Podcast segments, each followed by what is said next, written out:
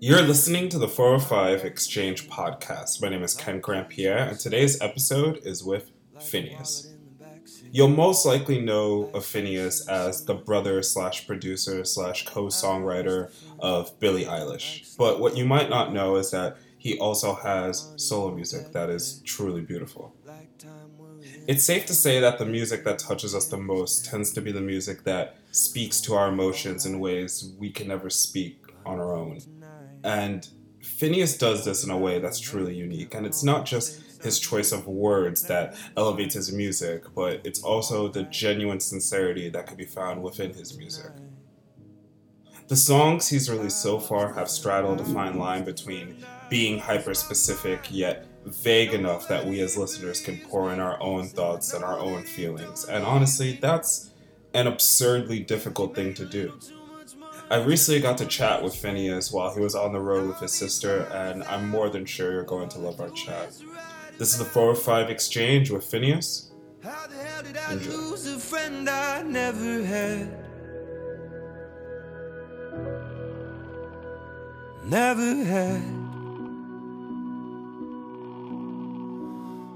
I'm on the mend, like I'm wearing a neck brace, like I'm sleeping at my own place, like I'm pulling all the stitches out of my own face. So, Finneas, thanks so much for taking the time to chat. I know you're in the middle of like an absurdly busy tour, so honestly, thank you so much. It's an honor. Nice to hear from you. Yeah. Uh, so you know, from listening to your songs, uh, the clearest thing that lep- leaps out for me is how important uh, the piano is to you. Like, it's clear that it's an instrument that's very dear to you. And um, yeah, uh, can you remember the first time you ever sat in front of piano? Um, yeah, I mean, I took piano lessons growing up. Um, sort of begged my parents to quit because I didn't want to keep doing it, and they said okay. And then I stopped playing piano when I was like eight. And then when I was 11, I had a crush on a girl and thought maybe if I learned a song that was pretty on a piano, I could impress her. and so I asked my dad to teach me how to play a song on piano. And he obliged. And, uh, you know, when you have an incentive like that, it's much easier to focus and work hard at something. So that was the first time I ever, like, really focused on learning a song. Um, and uh, and then yeah, I, so I'm kind of right then. It's like I never looked back. Just um, you know, made music forever. That's truly an amazing thing. And you know, tell me, how would you describe? How does it feel to play the piano today? Like, how would you describe that feeling? um, well, I mean, it's definitely like the. I feel like it's the instrument that I understand the most. You know, feel like I know, I know where my hands are going when I play the piano, and I know what chords they're making, and I know I know where the next chord is, and I can pretty much like, if I hear a song, I can start playing along in the middle of the song on piano. Um, but uh, you know, I think that familiarity is like it's great, and um, you know, because it's the one that I'm comfortable with, I think I've written the most songs on it because the kind of complexities of like the instrument that you're playing gets out of the way and I can just write the song that I'm trying to write and the lyrics I'm trying to write and the melodies I'm trying to write. Does you know something I've heard from a lot of musician friends of mine over the years, and I feel like it kind of touches on what you're talking about, is that out of all the other instruments, piano is one where it's very easy for for it to feel like an extension of your own body, especially when you incorporate singing. Is that very much ring true for you in that sense as well? Um, I don't know that I'm like a good enough pianist to to really feel that way, but it's definitely like the most kind of definitely like my comfort zone. It's where I feel the most comfortable. Yeah, that's beautiful. Um, so you know, the first song of yours I heard was uh, "Life Moves On," and I remember thinking, "Wow, this sounds like a guy who's lived a long life." Um, I know, right? And I, I doubt I'm the first person who's pointed that out to you, but the way that you look outward within that song feels beyond your years. Like, have people ever pointed that out to you in regards to like the lyrics and the way that song has progresses all throughout? Um, yeah, I've heard kind of a similar sentiment to that once or twice, um, and it, you know, to me, it always, I think it always, I always take it as a compliment because I think people are basically meaning it as, as like the opposite of ignorance. You know, it's like you sound like you're not ignorant, um, and you know, Exactly. the only thing, the only thing I would really say is that, like, in my experience with writing with and for my sister, and you know, working with other people my own age and and you know I've been working with people my age for a couple years now. You know, like I'm continually surprised by you know how like everyone even like like our manager had a baby like two and a half years ago. And like that baby feels like to my observation of just like hanging out with his you know with him and his kid like his daughter feels all emotions you know what i mean? She's she's super happy and she's you know super sad and she's excited about you know a new toy or whatever and you know she's adventurous. And like to me that's like you're born with like your full range of emotion and then i think it's just about articulating it right. So like a two and a half year old maybe can't articulate it as well as they should be able to but to me like as long as i'm able to articulate it i think i think all the data is there from the beginning. Yeah that's a very beautiful sentiment. I love that because it kind of harkens to the fact that regardless of age humanity is still a shared experience in a lot of ways. That's a good way to put it yeah, and honestly, that song, it's a very beautiful song. Um, Thanks, man. Yeah, can you speak a bit about how that one was arranged, that particular song? Sure. Um, I wrote that song. Um, there's there's a, a, verse. The second verse in that song is about a, a dream I'd had um, when I was uh, 18 about my high school girlfriend moving away to New York and sort of the dream was like a couple years in the future, and we'd like lost contact. We'd stopped talking to each other. We'd broken up, and then I'd I'd gone to see her in like a Broadway show. This was my this was my bad dream that I had this one night, and I woke up and I was like 18, and I was lying next to her, and I told her about this dream. And I was like, "Oh my god, I had this terrible dream where it was years in the future, and we we aren't together anymore." Blah blah blah blah blah. And she instead of sort of going like i'm sorry you had that dream was like wow that's so cool that in your dream i become this successful actress. And um, and i remember being like that is not the point of this. You'll become a successful actress either way. Um, and um, so i started writing this song about it. And uh, and sort of I, I started writing it like the from the perspective of that dream like that it was several years in the future um, and uh, once I started recording it, I used. I, I, had visited her in New York a couple times when she was going to college there, and um, I I used the sound of a subway car um, driving by to uh, to sort of start the song. It's the kind of weird like thing that you hear at the beginning. Um, and I had all the guitars and the vocals tracked, and then I decided having strings to track on it would be really fun. And I asked a friend if he knew a violinist. He did. This woman, Madison Leinster, and uh, she came over and recorded violin with me for like four hours, and maybe even less, maybe like two hours. And uh, you know, it's great. And, and to me, that just sort of like sealed the deal with the production for that song.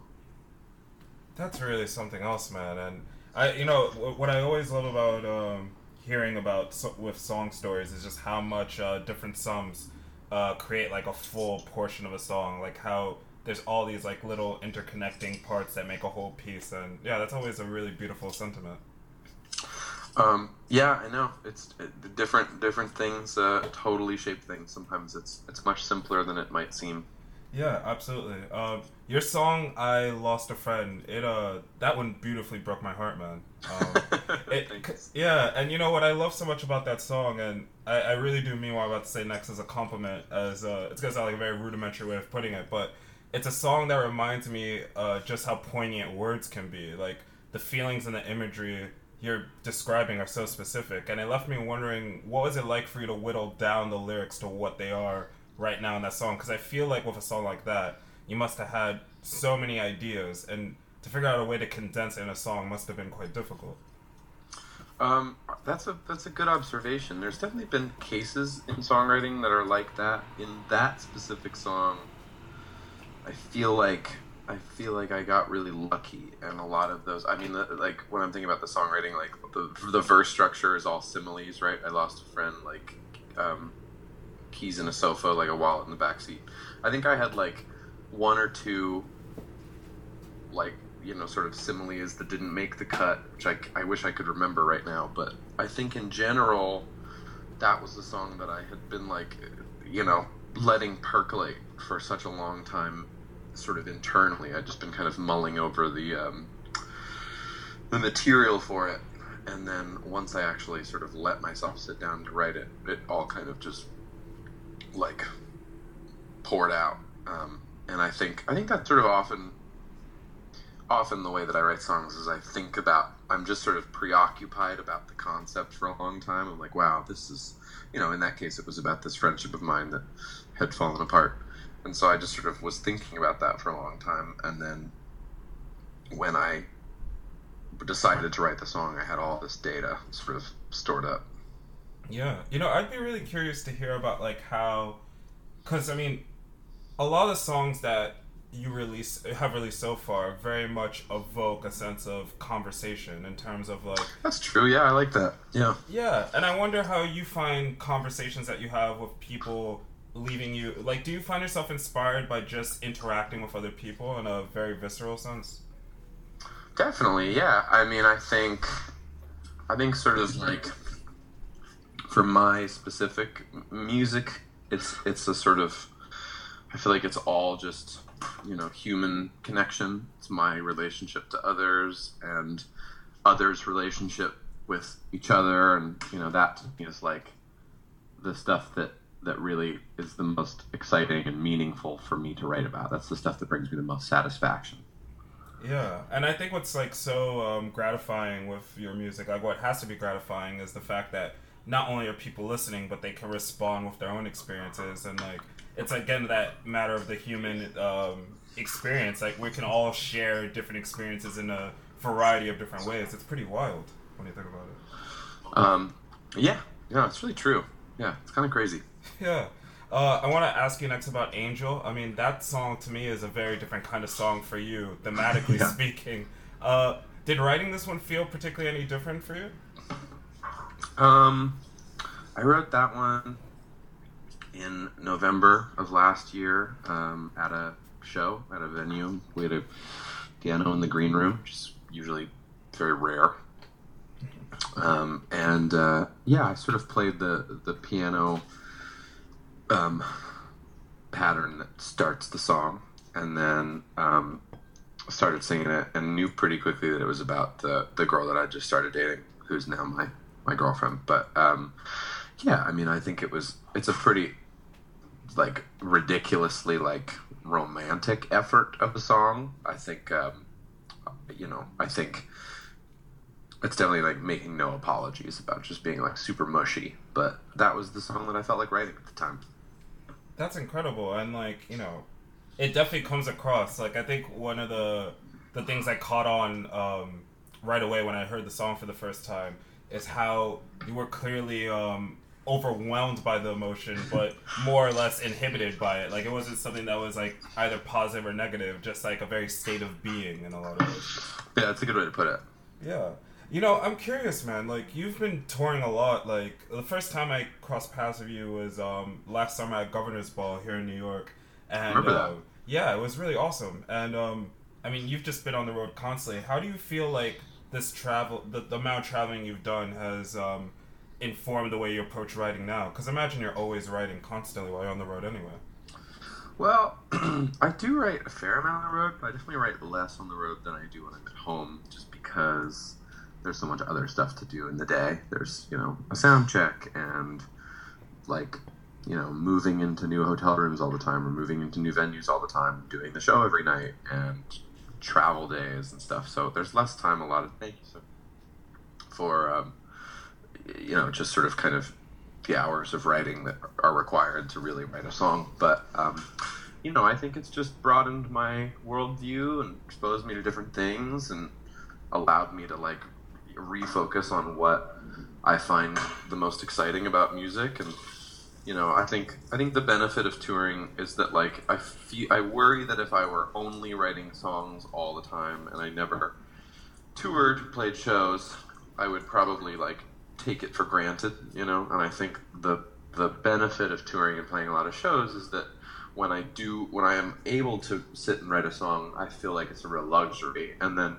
conversely, like I feel the same way about playing a show. It's like when I'm able to go play a show, I think of that as like a luxury. It's like the more I can do everything, the more I appreciate everything. Yeah, that's beautiful to hear because it pretty much harkens to how everything uh, is quite holistic. Like everything informs one another. That's really great. Thanks, man. Yeah, uh, I want to just ask you two more questions, uh, particularly regarding this tour that you're on now with your sister. Um, Yeah. uh, I was at the show at uh, Pier 17 here in New York, and you Right. also did uh, Radio City the night after. I mean, that's unbelievable, man. like, Those were fun shows. yeah, I've been, and you know, I've been going to shows for many years now, and I can honestly say, I think this was like my second or third time watching you perform with your sister, and like, I can honestly say, out of all the shows I've been to in my life, I've never seen uh, fans interacting with a show like that in that manner. The way they're singing all the words back, the way how their intentive is so much there within the moment. I've honestly never seen anything like that. They are her fans. I mean, we are so lucky to have her fans at her shows. You know what I mean? Like, oh my god. I think she's totally deserving of it, but we're just really lucky, you know. It's really something incredible. So the questions I wanted to ask you, um, a big one actually is, I'm curious, how do you feel the experience of working on Billie's album changed you and made you realize what you wanted for your own eventual album? Because I do imagine someday we'll hear like a Finneas album. So I wonder. Yeah, I'm assuming probably 2021 there'll be a there'll be a me album, Oh, Yeah. that. which is far away, but Yeah. albums take a long time. No, naturally, yeah. Well, do you feel like from the experience of making Billie's album, you real you you got a sense of what you'd want for your own? Um, yeah, you know that album. To me, the the thing that that album taught me was that you, you know, I think there's there's a lot of emphasis in the industry on like sacrifices to achieve broad appeal or mass appeal. Do you know what I mean? Like people are people often talk about like writing a hit song or you know and and the things that you might have to do with that like and if we're talking about like spotify and apple music like people talk about like having shorter intros on songs and you know making the the the topic more broad and, more you know approachable for fans of all ages whatever. And i think somehow we got away with making exactly the album we felt like making without sacrificing or compromising anything and it still has done incredibly well for us. And i think to me it just makes me um, want to double down on that and make just exactly the music that i, I want to make for myself and not worry so much about like how the how it's going to be perceived you know what i mean like i feel like if i make something that i'm really proud of and really pleased by that's enough and i think a lot of the time you're you're worried about like how your friends are going to feel about your song and how fans are going to feel about your song and i think when billie and i made that album we were just like we want to love this album and we do and we love playing it every day That's really beautiful. I love, I truly love hearing that. Like from a music fan perspective and uh, just a lover of arts, like that's really beautiful to hear. Thanks man Yeah. Um. You know, before I let you run here, uh, a big uh standout portion for me of the show is that song where you and Billie are sat uh on a bed that's suspended. on the bed yeah i love you yeah Yeah, yeah, you're suspended uh, in the air by this on this bed, overseeing the crowd. Uh, people take out their phones. Um, obviously, you've experienced this moment multiple times now, but can you just describe to me what it feels like within that moment? Because that's really something that so many people never experience. That what is that like? Um, it's the best. It's so great. It's it's a vantage point you never otherwise get to see the audience from, which is like above all of them, and you can kind of look down at everybody and really see them. And I think when they're when they're all kind of the same height and they're standing in front of you, like you can see like the front couple rows, and then they disappear. But um, when you're really like able to like have a bird's eye view, you can really see everybody. And um, that all being said, I spend I spend 99% of that song just looking at Billie, and uh, and that's the most fun part of it for me. So we're right next to each other. That is really something else. I mean, this journey that you guys have been on. I mean, thinking well back to the early days of just like two, two and a half years ago, and seeing where it is now. I mean, who could have ever thought? Like, this is amazing. I know. So it's so totally crazy. So, it's really something else. Finneas, thanks so much for taking the time to chat. I truly do appreciate it. Thank you too, man. I really appreciate it. Yeah. Don't need me. Cause he made a little too much money to be 20 and sad. And I'll be fine without him. But all I do is write about him. How the hell did I lose a friend I never had? Never had. I'm on the mend, like I'm wearing a neck brace, like I'm sleeping at my own place, like I'm pulling all the stitches out of my own.